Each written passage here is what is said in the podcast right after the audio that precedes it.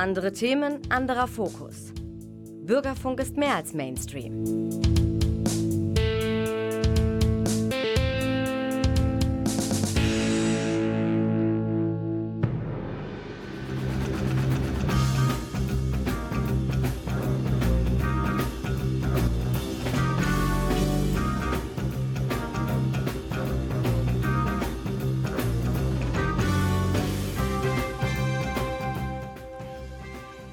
Willkommen zum Theatertalk, die Radiosendung von und mit dem Theater Münster. Mein Name ist Viktoria Weich, ich bin leitende Schauspieldramaturgin und heute habe ich gleich vier Gästinnen hier im Studio, die alle demnächst auf oder hinter der Bühne des Theaters Münsters zu erleben sind. Bei mir sind die Sängerin Violetta Hebrowska, der hallo. Schauspieler, hallo, der Schauspieler und Sänger Laurent Acaro, hallo, Schauspieler Ansgar Sauren, hallo, und der Autor Jonas Spreter. Hallo. Schön, dass ihr vier da seid. Nach einer kleinen Musik spreche ich erstmal mit Violetta und Laurent über Carmen, die berühmte Oper, die Sie wahrscheinlich kennen und die bald am Theater Münster zu sehen sein wird.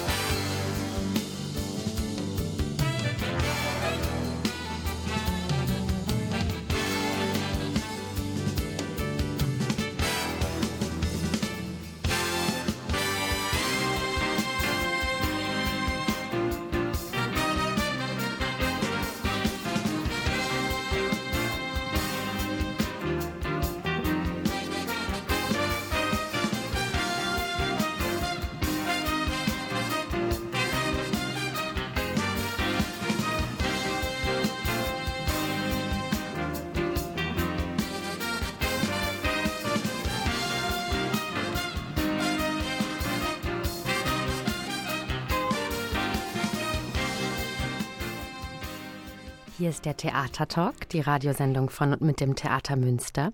Ich bin Viktoria Weich und wir sprechen heute ähm, zunächst über Carmen, die berühmte Oper von Georges Bizet, die 1875 in Paris uraufgeführt wurde. Und ähm, zu Gast ist bei mir unter anderem Violetta Hebrowska und sie spielt die Carmen. Violetta, du bist Mezzosopranistin ähm, und darfst diese beeindruckende Partitur ähm, auf die Bühne stellen. Und ähm, Carmen ist ja die femme fatale, sagt man. Man sagt, sie ist eine, ja, eine wilde, ungezügelte Frau, aber sie ist auch vor allem eine Projektionsfläche der Männer und ihr Liebhaber Don José gerät darüber in Verzweiflung, dass sie so ein eigenwillige, eine eigenwillige Frau ist. Und das wird ihn nicht nur in die Verzweiflung treiben, sondern ihn auch zum Mörder machen. Wie ist es, diese Carmen singen und spielen zu dürfen?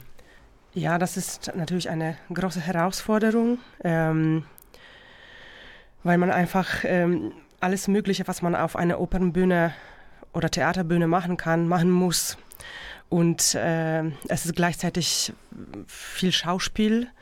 Äh, ich werde sehr gefordert. Ich muss halt, was du schon gesagt hast, verführerisch sein, stark, aber trotzdem auch weiblich. Äh, ich muss aber auch tanzen. Ich habe äh, tatsächlich auch äh, gelernt, Kastagnetten zu spielen. Äh, es war nicht leicht. Ich glaube, so im September habe ich gestartet und jetzt läuft ziemlich gut und ich freue mich wirklich auf meine Duettszene mit Don José, wo, wo ich das für ihn sozusagen vortanze. Natürlich auch, es ist schon mit großer, großem Respekt auch, weil jeder berühmte Mezzosopran oder auch Sopran sogar die Rolle gesungen hat. Und natürlich die, die Fläche zu vergleichen ist so groß. Also ich bin schon sehr auch angespannt, aber auch sehr glücklich und freudig, dass ich das machen kann. Habt ihr einen besonderen Zugriff am Theater Münster auf diese, auf diese Carmen, auf diese starke und trotzdem auch verletzliche Frau? Ja, schon auf jeden Fall. Ähm, es gibt also die äh, Frage der Opferrolle, also als Frauenopferrolle wird schon tatsächlich auch, ähm, die Frage wird gestellt. Wir haben auch eine Tänzerin, die ähm, so ein bisschen mit mir zusammen sich gegen diese Männerwelt gegensetzt und äh, wir versuchen sozusagen uns immer wieder zu befreien und äh, unsere Weiblichkeit nicht so zu zähmen, zähmen zu lassen. Und natürlich, es gibt auch die Frage der Tod, des Todes auch, ähm, ähm, die auf eine besondere Art und Weise in unserer Inszenierung äh, erarbeitet worden ist. Das will ich jetzt nicht verraten. Nein, das, das Ende verraten wir nicht. Und heißt das, dass diese Tänzerin eine doppelte Carmen ist oder wie funktioniert das? Nein, sie ist nicht die doppelte Carmen. Die ist einfach noch eine andere Frau, würde ich sagen, die ähm, auch da ist und auch ein eigenes Leben führt und äh, auch ihre Erfahrungen mit den Männern oder mit der Welt macht. Aber die ist keine Carmen in dem Sinn. Ihr habt euch ja, ähm, abgesehen von dieser Tänzerin, ähm, die es ja nicht in jeder Inszenierung gibt, das ist ja der Einfall der Regie in diesem Fall, eine Figur ausgedacht, die eigentlich nicht da ist. Das ist der Conferencier. Und das ist die Rolle, die ähm, Laurent Acaro übernimmt. Laurent, du bist Sänger und Schauspieler. Stimmt. Das heißt, ähm, das heißt, du singst und spielst, also alle OpernsängerInnen spielen natürlich auch, aber ähm, wie ist diese Rolle formal und inhaltlich konzipiert? Äh, sozusagen, äh, dies, diese Rolle überhaupt das, äh, existiert nicht in, im, im Stück, was? Ähm, der hat nur, Andrea Schwalbach, die, äh, die, Regies, die Regisseurin, hat das äh, inventiert. Nur so, für mich ist es wie, wie ein Monsieur Loyal-Figur. Äh, das bedeutet, dass er kommt, er sagt einfach, äh, so wie nicht Marionetten, aber wir sind eine Gruppe, eine Schauspielgruppe und wir, wir, wir probieren ein Stück ähm, weiterzubilden und etwas äh, Schönes und etwas dramatisch und etwas Gutes zu bauen. Und eigentlich wie immer, wie in einer Gruppe, es gibt so wie Ego-Sachen und äh, ich, ich werde nicht, äh, selbst ich äh, bin ich sehr egozentrisch. Äh, ich will immer, ich bin immer, immer auf dem ersten Plan und immer so. Äh, manchmal muss ich einfach die Geschichte erzählen und manchmal, weil, weil, weil, wie Sie wahrscheinlich hören, wie Sie hören, ich bin Franzose und, ähm, und ja, die, die, die, die die wollen einfach ein, eine französische Figur haben, damit wir, wir den Texten aus Französisch, das ist wirklich ein Hammer, auch, auch noch für, für, für, für die Besetzung, dass wir äh, nur im Französisch, in, in, in, in, nur in Frankreich sein müssen. Wissen Sie das? Und, und äh, beim Erzähler, beim Konferencier mein, meine ich auch Erzähler, meine ich auch Monsieur Loyal, meine ich auch ähm, Regisseur, meine ich, äh, wissen Sie was? Es ist mehr als Schauspielfigur, dass ich engagiert bin für, für, für diese, für diese die Rolle. Und ab und zu singe ich auch. Ich singe die, die, die Rolle von Morales, der, der, der, der, der Offizier. Und dann, äh, dann ein bisschen danach der, der Chef, der Tancairo, der, der Contra Contrebandier, der Chef der Contrebandier. Und bin ich ab und zu hier ähm, durch den, den Weg, einen Weg, das ich probieren zu, zu, zu bauen, ähm, erzähle ich die Geschichte. Also eine Figur, die, äh, die sich dann aufsplittet in Figuren, die tatsächlich im Stück vorkommen und eben eine Figur, die mich als Zuschauerin mit der Geschichte konfrontiert, sie nochmal weiterspinnt, vielleicht mich was reflektieren eben, lässt, eben, wo ich nochmal darauf hingewiesen eben. werden muss. Und das ist ja so die ähm, klassische Aufgabe eines Konferenciers, also das Geschehen zu kommentieren, Exakt. reinzugehen und mich als Publikum auf Dinge zu stoßen, auf die ich eben, gestoßen werden soll. Und, und, manchmal, wenn, wenn ich darf, manchmal, wenn etwas passiert auf der Bühne, dann nehme ich dem, das Publikum äh, als äh, Referenz, äh, als äh, äh, Witness. So als, Spie als äh, Zeuge. Zeuge, als, ja. Dankeschön, als Zeuge. Und dann, wissen Sie, gucken Sie mal, da ist die Geschichte, da ist die Dramaturgie. Wissen Sie das? Ja. Und dann plötzlich bin ich, äh, es gibt zu viel für mich und ich beherrsche nichts mehr. Ja. Und dann, ja, hm, die Geschichte werde ich nicht erzählen, aber. Ja, er verliert immer wieder die Kontrolle über. Ja, ah ja, okay. Mhm. Kollegin. Und das mit dem Französischen, also man muss dazu sagen, ähm, dass ihr auf Französisch singt. Ja. Ähm, und auch sprechen. Und äh, auch sprechen. Auch sprechen, genau. weil es Tax, äh, äh französischen Texten. Ja, ja, schön. Und für, für die ZuschauerInnen gibt es natürlich eine Übertitelung, ist ja klar. Aber das ist etwas, wo sich das vielleicht gut einfügt, dass du auch ein Franzose bist. Ja, und wollte ich etwas äh, dazu sagen, dass man muss nicht verstehen, ich, ich muss nicht ein Wissenschaftler sein, aber man muss nicht ver ver ver äh, vergessen, dass äh, in Frankreich, wenn es ähm, äh, das erste Mal gewesen war, das war nicht eine Opera, das war eine Opera comique. Und Opera comique bedeutete, dass äh, es war Texten gesprochen. Es war eine Geschichte erzählen und nicht nur Arien ab und zu hier und Ensemble hier oder was. Nein, eine echte Geschichte mit Texten. Die, die erste Fassung ist, äh, ist mit Texten äh, gemacht. Ah, ja. Nicht anders, ja, ja. Und das Opera Comique war wirklich, es, es, existiert immer noch in Paris und wir machen äh, so, sogar wie äh, Offenbach. Offenbach ist gar nicht, äh, sind die Offenbach ähm, ähm, äh, Operetten, die sind Opera Comique. Aber ein Kritiker hat gesagt, ja, die sind nur Opera für, für, für, ach, sie sind nur Operette. Ja, ja. Aber überhaupt nicht. Die sind Opera Comique. Mit Orchester, mit Singen und mit Texten, mit Schauspieler und alles. Ja, ja, ja. Also, so wie ich das verstehe, etwas, das auch von der Form her schon allein miterlauben würde, dass man eben solche Eingriffe wie den Conferencier vornimmt, um das näher in den Raum und in die Zeit, in der man miteinander das erlebt, reinzuholen, um es so gegenwärtiger zu machen.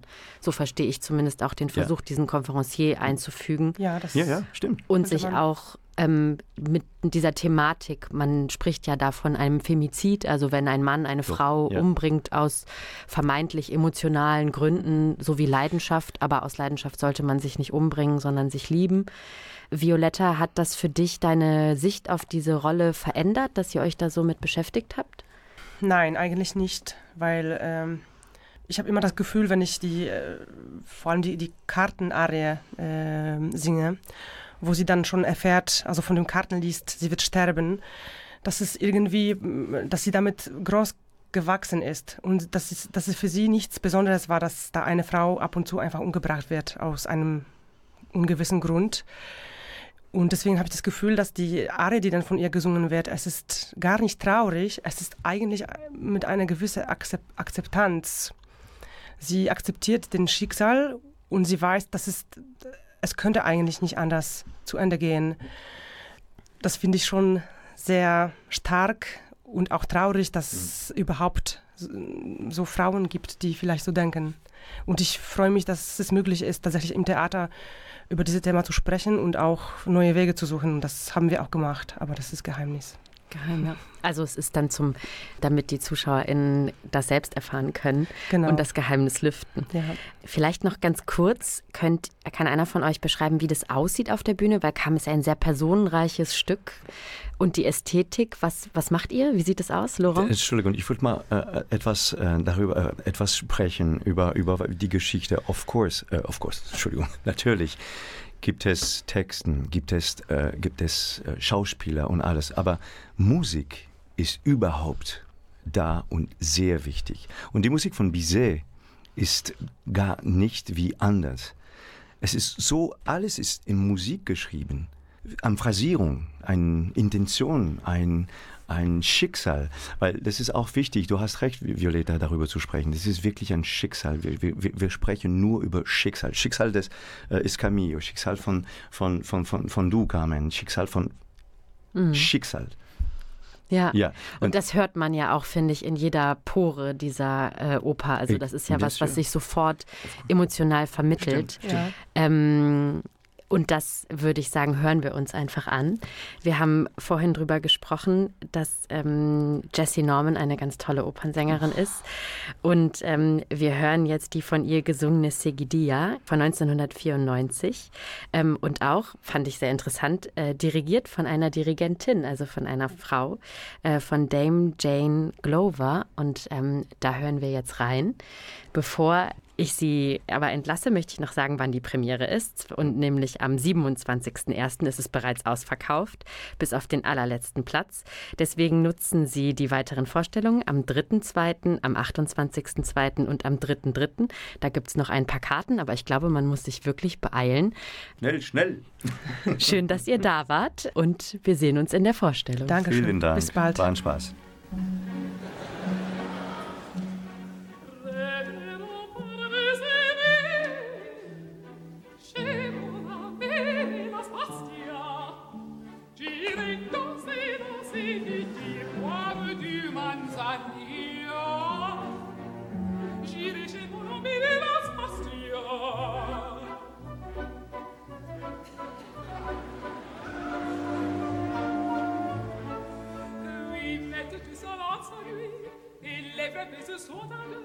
go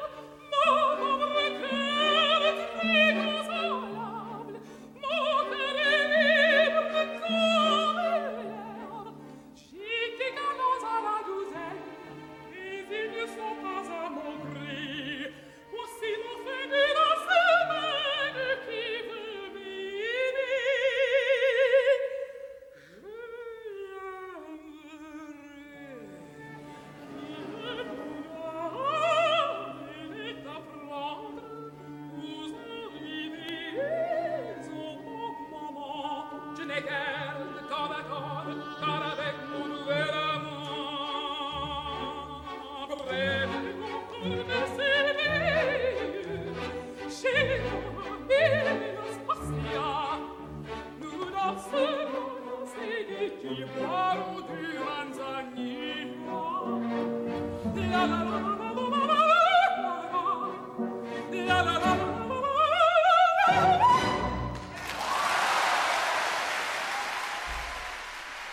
Sie hören den Theatertalk von und mit dem Theater Münster. Mein Name ist Viktoria Weich und wir besprechen heute die ähm, kommenden Premieren und haben uns bereits über Carmen mit zwei SängerInnen unterhalten. Jetzt machen wir einen ähm, radikalen Themenwechsel, denn die Schauspielpremiere Internat hat ähm, mit Carmen gar nichts zu tun. Aber ähm, wir haben einen Gast dazu, der uns dazu einiges sagen können wird.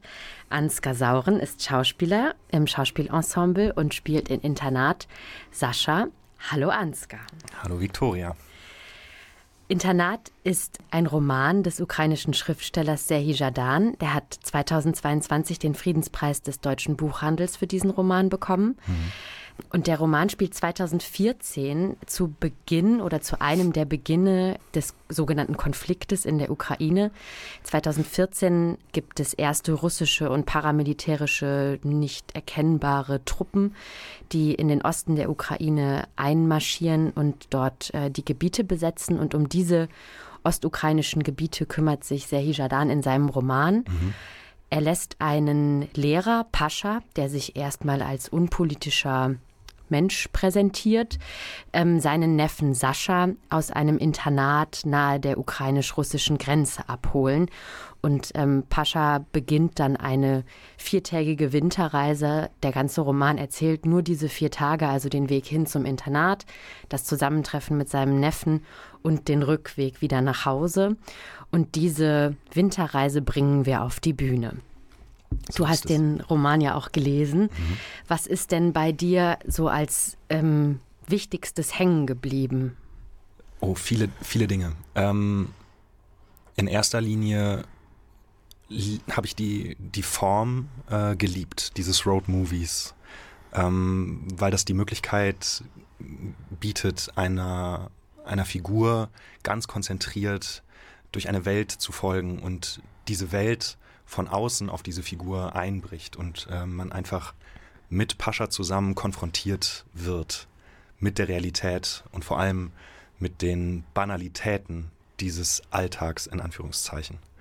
Ähm, das ist der erste Punkt. Und der zweite ist eben genau diese, diese Banalität, dass es so, der Vorgang so simpel scheint. Äh, ich gehe von A nach B und dazwischen begegne ich Menschen, werde mit Situationen konfrontiert und wie, wie viel komplexer als hier beginnt ein Krieg und dann ist die Situation so und es gibt Gut und Böse, ähm, dass es so viel komplexer ist als das, äh, das finde ich schafft dieser Roman ganz ein, eindrücklich.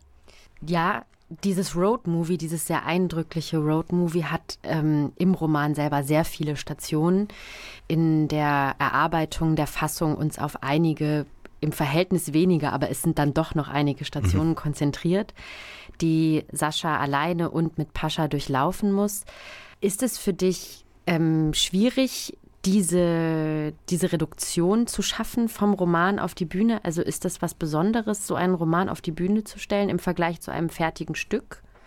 Ja, total. Trotzdem würde ich sagen, dass die Fassung, also die Entscheidung, welche Stationen dieser Reise sind essentiell wichtig ähm, welche Begegnungen müssen wir dem Publikum unbedingt erzählen und zeigen, ähm, welche Stationen sind unerlässlich, um zu verstehen, was Pascha und dann später Pascha und Sascha da eben passiert. Ähm, und natürlich ist es aber, wenn man den Roman gelesen hat und äh, einzelne Momente vielleicht auch noch im Hinterkopf hat oder sich auch in Begegnungen oder Figuren auch verliebt hat, in Anführungszeichen, ähm, dass man natürlich denkt, ach, das wäre jetzt, das wäre jetzt noch schön. Aber das sind ja, es ist so ein bisschen dieses Prinzip Kill Your Darlings in dem Moment, wo man äh, Romane adaptiert. Ich finde, also eine zentrale Station des Romans ist der Bahnhof, mhm. also weil das ein Ort ist, der auf dem Hin- und auf dem Rückweg als Schutzort, aber gleichzeitig auch als Ort, der gefährlich werden könnte, weil er eben ein Sammelbecken für ganz viele Menschen ist. Der spielt eine große Rolle. Das ist zum Beispiel ein Ort, an dem ich sehr hänge, den ich sehr wichtig finde, weil der geheimnisvoll ist, weil kein Zug mehr fährt. Also es ist ein Unort, also eigentlich ein Ort des Transits, aber es gibt diesen Transit nicht mehr. In dem Roman spielt immer wieder eine Rolle, dass, es, dass die Straßen kaputt sind, dass man eben nicht mehr von A nach B kann und der Bahnhof ist der Ort, der das so zeigt. Ähm, das finde ich sehr besonders und wir haben in dieser Inszenierung aber einen Raum, der ja erstmal das Internat ist und sich sehr auf die Lebensrealität von Sascha konzentriert. Dieses Internat am Rande der ähm, russischen Grenze, ein Ort, der vielleicht eher mit einem Kinderheim in Deutschland zu vergleichen mhm. ist, also ein Ort, in das in den Sascha gebracht wird, um dort erzogen und beschult zu werden Sascha kommt eher aus einer mittel- bis unterschichtigen Familie und ist dort eben, weil sich zu Hause keiner kümmern kann oder möchte. Ja. Was ist das für ein Junge, den wir da kennenlernen? Mhm. Eine sehr spannende Frage. Ähm, also erstmal die offensichtliche Information ist, er ist Teenager, 13 Jahre alt, ähm, man könnte vielleicht, wenn man so in seine eigene, in sein eigenes Umfeld schaut, sagen, ähm, pubertär.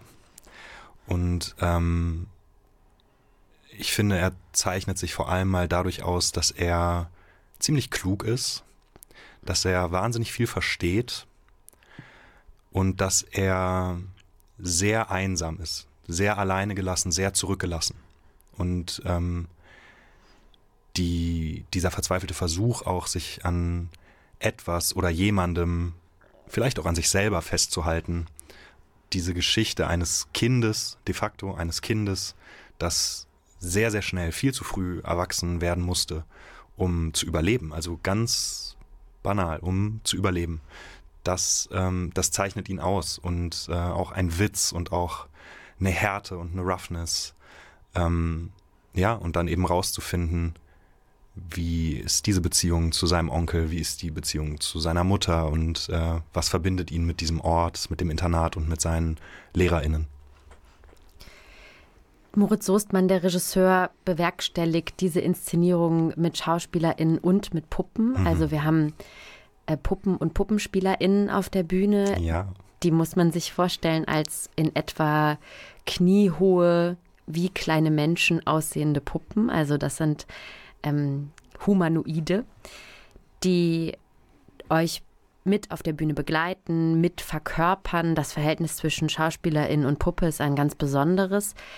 Wie ist das von innen für dich als Schauspieler, einen Spielpartner als Puppe zu haben? Denn es gibt Sascha nicht nur als Verkörperung durch Ansgar Sauren, sondern auch durch die Puppe. Als ich erfahren habe, dass wir das Internat auf die Bühne bringen und dass es mit PuppenspielerInnen und eben wirklich Puppen auf der Bühne stattfinden wird, äh, habe ich mich wahnsinnig gefreut, weil das wirklich etwas ist, was ich, äh, seit ich mich mit der Bühne beschäftige, unbedingt als Erfahrung machen wollte. Und ähm, ich stelle fest, dass es genau so schön ist, wie ich es mir vorgestellt habe. Diese Puppen entwickeln eine Persönlichkeit und einen Ausdruck und einen Charakter und sind gleichzeitig so ein, so ein schöner, kluger Versuch, auch eine Metaebene zu erschaffen und eine Abstraktion hinzukriegen. Und äh, dieser, dieser Kanal über die Puppe zu spielen, äh, wenn das gelingt, wenn das ganz fein und präzise gearbeitet ist, das ist, äh, ich könnte da stundenlang bei zuschauen. Das ist wirklich ganz, ganz toll.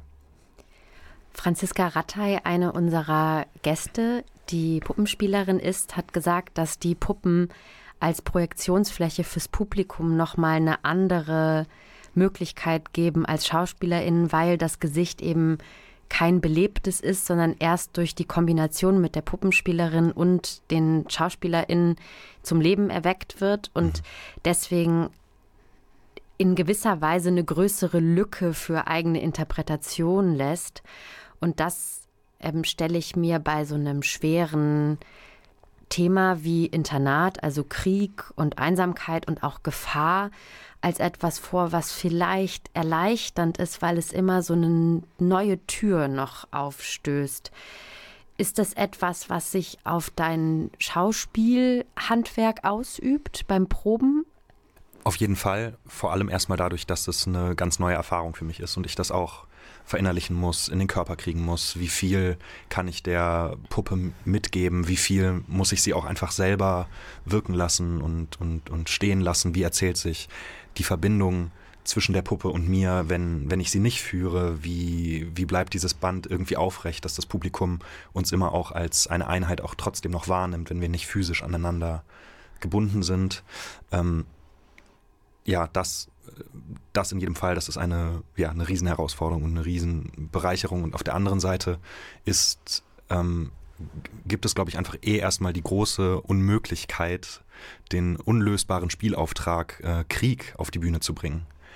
Und über die Puppen gelingt hoffentlich, und daran glaube ich, eine Abstraktion dieses Schreckens und des Horrors. Und es kann einen Fokus auf das ganz konkrete persönliche Schicksal dieser Menschen und was das für, für Menschen bedeutet, in dieser Situation zu sein, in diesem Albtraum, ähm, ja, so Alice im, Wunderland mäßig von einer verrückten Begegnung zur nächsten äh, geschubst zu werden.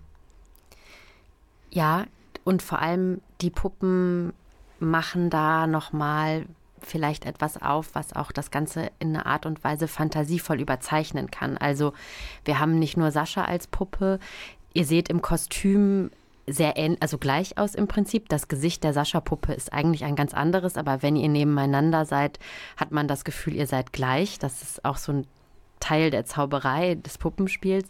Es gibt aber auch noch andere Figuren, die im Roman Nebenfiguren sind, die bei uns auftauchen und denen Serhi Jadan auch so Beinamen gegeben hat. Also mhm. es gibt einen Taxifahrer, der heißt Leguan im Roman und da ist es dann an der Puppe und den PuppenspielerInnen eben dieses merkwürdig überzeichnete, vielleicht auch tierische oder zugespitzte, eben in diese Interpretationslücke, die die Puppen bieten, ähm, hineinwachsen zu lassen oder das den ZuschauerInnen zu übergeben, die Projektion da hineinwachsen zu lassen.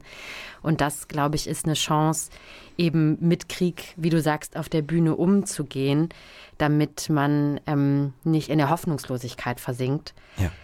Und ich habe in der Auseinandersetzung mit Serhi Jadan in seinen Aussagen findet sich immer wieder so der Wunsch, dass man im Gespräch bleibt, auch zu Kriegszeiten, weil das eins der schlimmeren, schlimmen Dinge, die Krieg macht, wie er sagt, ist, dass er uns sprachlos macht. Und der Roman möchte gerne eben nicht sprachlos werden, sondern die Dinge beschreiben und darüber sprechen. Und ähm, ich hoffe, dass diese Inszenierung ein Beitrag dazu ist, dass man im Gespräch bleibt. Und ich glaube, diese Entscheidung, das mit Puppen zu machen, kann vielleicht dazu beitragen, weil es uns irgendwie öffnet. Das hoffe ich zumindest. Ähm, ich auch. Wie es ausgeht, verraten wir nicht. No. Aber ich glaube, der Weg, den Sascha und Pascha dann auch miteinander gehen, es ist ja auch ein Weg der Annäherung von zwei Generationen, der bringt uns hoffentlich in, in irgendwie zuversichtliche Gefilde. Ja, ich glaube schon.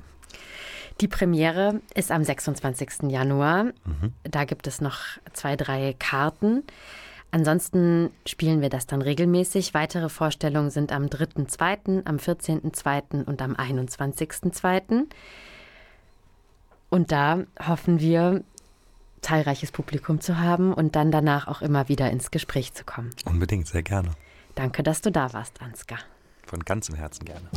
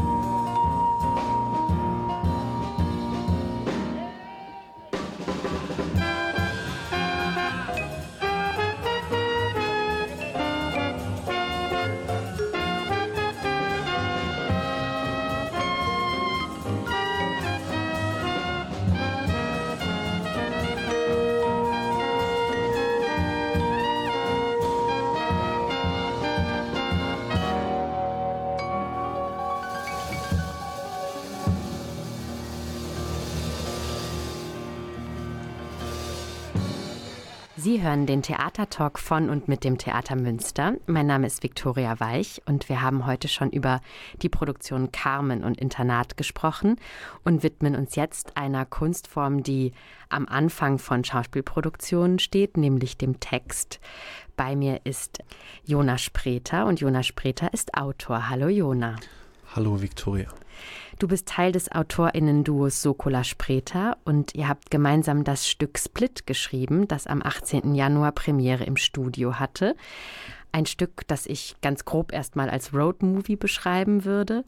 Worum geht es? Es äh, geht um den Roadtrip zweier Geschwister im Geiste. Die Figuren heißen Bruder und Schwester und die fahren zusammen ähm, mit einem alten VW-Bus äh, beziehungsweise im Stück ist es kein VW-Bus, sondern ein Opel Aguilar, ähm, an die äh, kroatische Mittelmeerküste nach Split und ähm, besuchen beziehungsweise suchen dort den Vater von Schwester, der vor Jahren dorthin verschwand und sie möchte ihn gern wieder treffen, um ihn vielleicht auch zu konfrontieren. Kann man sich auf einem Roadtrip besonders gut finden oder warum fahren Sie, außer dass Sie den Vater von Schwester suchen möchten, äh, los, um das gemeinsam zu erleben? Mm, ja, sie haben auch miteinander Sachen zu klären und natürlich ist ein Roadtrip irgendwie so eine etwas isolierte Form des Reisens. Also man ist ganz für sich in seinem kleinen Karren und äh, Stunden, die man auf der Autobahn verbringt, sind natürlich auch gut dafür, ähm, so druckkammermäßig was miteinander zu klären. Da wird es dann auch szenisch, glaube ich, irgendwie interessant, interessantes Setting. Und deswegen, glaube ich, eignen sich Roadtrips gut zum äh, Kennenlernen. Ich spreche auch aus eigener Erfahrung. Hast du schon viele Roadtrips gemacht? Ja, wir sind tatsächlich auch ähm, mit einem alten VW-Bus, dieses Mal stimmt's so rum, äh, letzten Sommer zusammen mit Pablo, dem Regisseur, der das Stück inszeniert, nach Split gefahren, um so ein bisschen unseren Figuren hinterherzureisen, aber um natürlich auch Inspiration zu sammeln für den Text selbst. Das heißt also, du und ähm, Ivana Sokola, also das, der zweite Teil von Sokola Spreter, ihr schreibt schon länger Theaterstücke zusammen. Ihr wart letztes Jahr HausautorInnen am Theater Münster ähm, und habt das Stück Fun Fun Away geschrieben, was im Schauspiel zur Uraufführung gekommen ist. Jetzt Split. Das heißt, auch abgesehen von Münster vereint euch eine lange Zusammenarbeit. Wie kann ich mir das denn vorstellen? Wie funktioniert es zusammen, einen Text zu schreiben? Also eigentlich ganz unspektakulär. Wir schicken uns tatsächlich nur ein Word-Dokument hin und her und das Besondere an unserem gemeinsamen Schreiben ist dann wahrscheinlich, dass äh, der ähm, jeweilig Schreibende mit den Texten des oder der anderen immer machen darf, was er oder sie will. Also man verfügt ganz frei darüber und streicht ganz nach Gusto. Es gibt so keine Eitelkeiten und darüber ähm, entsteht dann der gemeinsame Text und über diese vier Jahre, die wir jetzt zusammenschreiben, auch sowas wie eine gemeinsame Sprache, so dass man, wie auch selbst teilweise nicht mehr so richtig sagen kann am Ende, wer hat jetzt was geschrieben. Ist äh, Split ein persönlicherer Text, als die anderen Texte es gewesen sind? Also ihr habt den Roadtrip gemacht, es gibt Bruder und Schwester, die sind sehr verbunden. Diese Figuren scheinen ja mit euch als Autorin Persönlichkeit verquickt zu sein. Ist das so? Ja, das ist auf jeden Fall so. Also sowohl Bruder und Schwester haben irgendwie biografische Bezüge zu uns. Ähm, aber es ist trotzdem auch eine ausgedachte Geschichte. Also wir bewegen uns irgendwie in diesem seltsamen Genre der Autofiktionalität und ähm, der Text ist auch persönlicher als die bisherigen. Die anderen waren noch klarer fiktional und ähm, wir schreiben gerade auch in unserem einzelnen Schreiben irgendwie eher über Themen, die sehr nah an uns sind. Deswegen hat sich das konsequent angefühlt, das jetzt auch im gemeinsamen Schreiben zu machen. Ich finde, Allein schon, weil die beiden Bruder und Schwester heißen, erzählt mir ja was davon, wie sehr Freundinnenschaft eine Art Ersatzfamilie darstellen kann und wie nah man sich seelisch werden kann, auch wenn man nicht blutsverwandt ist. Ist das eine Voraussetzung oder ist das, kann das eine Voraussetzung für auch ein kreatives Zusammensein sein? Also so eine Seelenverwandtschaft im weitesten Sinne? Ja, ähm, das hilft natürlich irgendwie oder befeuert sich so gegenseitig. Wir sind schon sehr enge oder eigentlich beste Freunde, Ivana und ich, und dass das so gut zusammengeht und wir uns irgendwie ja schon einfach nach wie vor immer noch inspirieren, aber auch so die gleiche ästhetische Vision haben, dasselbe Wollen vom Theater und aber halt auch so ganz normale Sachen machen, die halt Freunde miteinander machen. Das ähm, geht irgendwie bei uns ganz gut zusammen und ist dann natürlich einfach eine sehr besondere, schön, einfach schöne Erfahrung. Aber wenn du sagst, dass ihr euch ganz praktisch ein Word-Dokument hin und her schickt, in dem jede und jeder herumschreiben und umstellen darf, das erfordert ja schon ein großes Vertrauen, oder? Ja, das erfordert ein sehr großes Vertrauen. Ähm, und das wächst halt, glaube ich, so äh, über die Zeit. Und dadurch, dass wir das schon so lange machen, äh, ist dieses Vertrauen ganz blind da. Auch die Texte, die wir, die wir jeweils einzeln schreiben, ähm, schicken wir uns irgendwie so immer vorbehaltlos hin und her. Und so liest jeder immer beim anderen mit. Und das ist äh, sehr schön. Man braucht ja ganz unbedingt Feedback zu, zu den Sachen, die man schreibt. Und ähm, ja. Bruder und Schwester machen sich dann eben auf den Weg äh, Richtung Kroatien. Sie kommen aber ja auch noch beim ähm, Blautopf vorbei, also einem, einem Zwischenstopp, der auch ein Sehnsuchtsort ist. Ähm, den fand ich äh, beim Lesen kurios und super interessant. Was ist das für ein Ort? Auf einmal wird es so auch magisch, aber der Ort heißt ja so. Also das ist ein See, oder? Vielleicht kannst ja, du was über diesen eine, Zwischenstopp sagen. Eine Karstquelle auf der Schwäbischen Alb, so ein seit jeher mit mystischen Sagen umwobener Ort. Da gibt es die Legende von der schönen Lau, die dort wohnen soll in diesem Blautopf. Und das Besondere an dieser Quelle ist halt, dass sie so blau schimmert. Wie genau das zustande kommt, das liegt irgendwie am Gestein und wie vielleicht die Sonne einstrahlt, I don't know.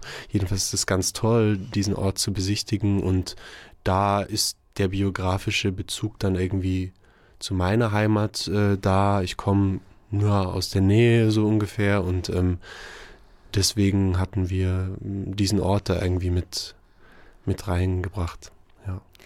Aber ich würde schon beschreiben, dass in euren Stücken die Natur auch als Ort, in dem Unvorhergesehenes passieren kann und aus dem Figuren entspringen oder die Natur selber sich eine Stimme verschafft, dass das etwas ist, was eure Stücke ja begleitet, also immer wieder auftaucht und ihr Spaß daran habt, in sowas Absurdes und oder Mystisches hineinzugreifen. Und auch bei Bruder und Schwester gibt es ja nicht nur die beiden, also die begegnen ja auch noch einer seltsamen Figur. Ähm, ja, man könnte wahrscheinlich fast sagen Hexe. Ja, so. ja, genau. Also ohne zu viel zu verraten, find, weil ich finde es, glaube ich, schön, das nicht ganz aufzulösen, was diese mhm. Figur alles kann. Aber was, was und wer begegnet den beiden denn noch auf ihrer Reise gen Süden? Ja, eben vor allem diese Frau und dann noch so vielleicht ein paar Geister und ähm, allerlei Traumbilder. Also auch dieser Blautopf ist eigentlich ein großes ähm, Traumbild, durch das sie so hindurchgehen. Also die machen jetzt nicht wirklich Sightseeing oder so. Das ist eher vielleicht so eine Pforte auch in eine andere Welt. Denn tatsächlich in der Realität führt dieser Blautopf hinein in ein riesiges Höhlensystem. Ähm, also es ist sehr spannend, sich damit zu beschäftigen. Es gibt tolle Dokus. Ich empfehle das. Ja, und abgesehen davon, äh, dass man auf einem Roadtrip eben sein Ziel irgendwie erreichen möchte, ist das Ganze ja neben einer Reise zu sich selbst auch immer eine Reise zu seiner Reisepartnerin. Und du hast am Anfang eben gesagt, es ist so, die haben was miteinander zu klären und man ist gleichzeitig, wenn man so gemeinsam im Auto sitzt, ja zusammen, aber dann auch manchmal ja wieder so total alleine. Machen die beiden eine Entwicklung auch für sich durch in ihrer Freundinnenschaft? Ja, das tun sie, aber es ist so ein ungewisser Ausgang. Ich glaube, ich kann und will da jetzt auch nicht zu viel verraten, aber ähm, am Ende ist schon offen, glaube ich, ob sie weiter ähm, Freundinnen sind. Ja. ja. Aber ihr real, also Ivana und äh, Pablo und du, ihr seid, ähm, ihr seid noch befreundet, ja. ihr seid wieder. Wir sind befreundet und haben auch den gemeinsamen Roadtrip gut überlebt. Es ähm, gab irgendwie so ein bisschen Motorschaden und vielleicht mal einen kleineren Disput. Pablo hat immer Blockflöte geübt und uns damit oft in den Wahnsinn getrieben, aber wir sind, wir mögen uns alle noch. Gut, das ist äh, ähm, ein gewagtes Instrument für, ja. für eine gemeinsame ja, Autofahrt, würde ich sagen. Und jetzt seid ihr zusammen in Münster ähm, und arbeitet das quasi noch ein bisschen zusammen zu Ende bis zur Premiere. Und ähm, ihr seid das zweite Mal da. Wie gesagt, ihr habt ja schon Fun Fun Away geschrieben. Und dann habt ihr wunderbarerweise eine Förderung vom Central for Literature der Burg Hülshoff bekommen und seid jetzt nochmal da und somit ähm, Münsterprofis, oder? Also. Ja, wir kennen uns schon ganz gut aus. Was braucht man für den Roadtrip nach Münster? Na, hier gibt es ja alles. Ähm, oder wie meinst du, was braucht man hier vor Ort? Oder was müsste, was kann man sich hier schön mitnehmen so, als ja. mit? Was ist für dich Münster geworden? Ich, ich war auf dem Weihnachtsmarkt tatsächlich jetzt zuletzt. Da habe ich ähm, so einen kleinen Kreisel gekauft. Und ähm, also ich glaube, man sollte hier einfach halt so ein bisschen sich die Stadt anschauen. Ähm, meine Favorites sind der Botanische Garten, das Café Malik, das Cinema Kurbelkiste und jetzt seit zwei, drei Stunden, ich war vorher essen im, in der Pasta Bar Ah, Maria. ja. ja, da kriegt Die man viele gute sehr gut, Nudeln. Ja, ja. das stimmt. also stärken lassen für, ähm, für den Roadtrip dann wieder weg aus dieser Genau, Stadt. ja. Und vorher aber unbedingt Split im Studio gucken. Und zwar am 31.01., am 3.03. oder am 6.04. zum Beispiel. Das sind erstmal die nächsten Termine. Und gestärkt kann man dann natürlich Split gucken, zum Beispiel am 31.01., am 3.03. und am 6.04. Danke, Jona, dass du da warst. Jona Spreter, ein Sehr Teil gerne, des danke.